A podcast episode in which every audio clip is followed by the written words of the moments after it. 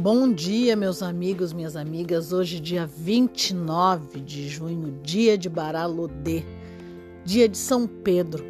Minha homenagem, meu carinho hoje vai a todos os filhos de Baralodê, principalmente a Pai Gelso de Baralodê, que nos traz a experiência, o carinho, a vivência, a espiritualidade e a força de todo o axé desses filhos que são movimento, que são alegria, que são força, que são energia.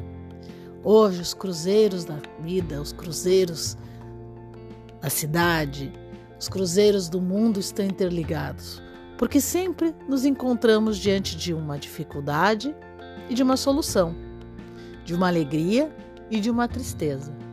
Baralodê, aquele que cuida dos caminhos e aquele que nos guia dia a dia para que possamos ter o livre-arbítrio e escolher qual caminho queremos trilhar. Que Baralodê, ou São Pedro, dono da chave, abra todas as portas e todas as alegrias na vida de cada um e que possamos a cada dia ter as melhores decisões e escolher qual caminho que vamos enfrentar.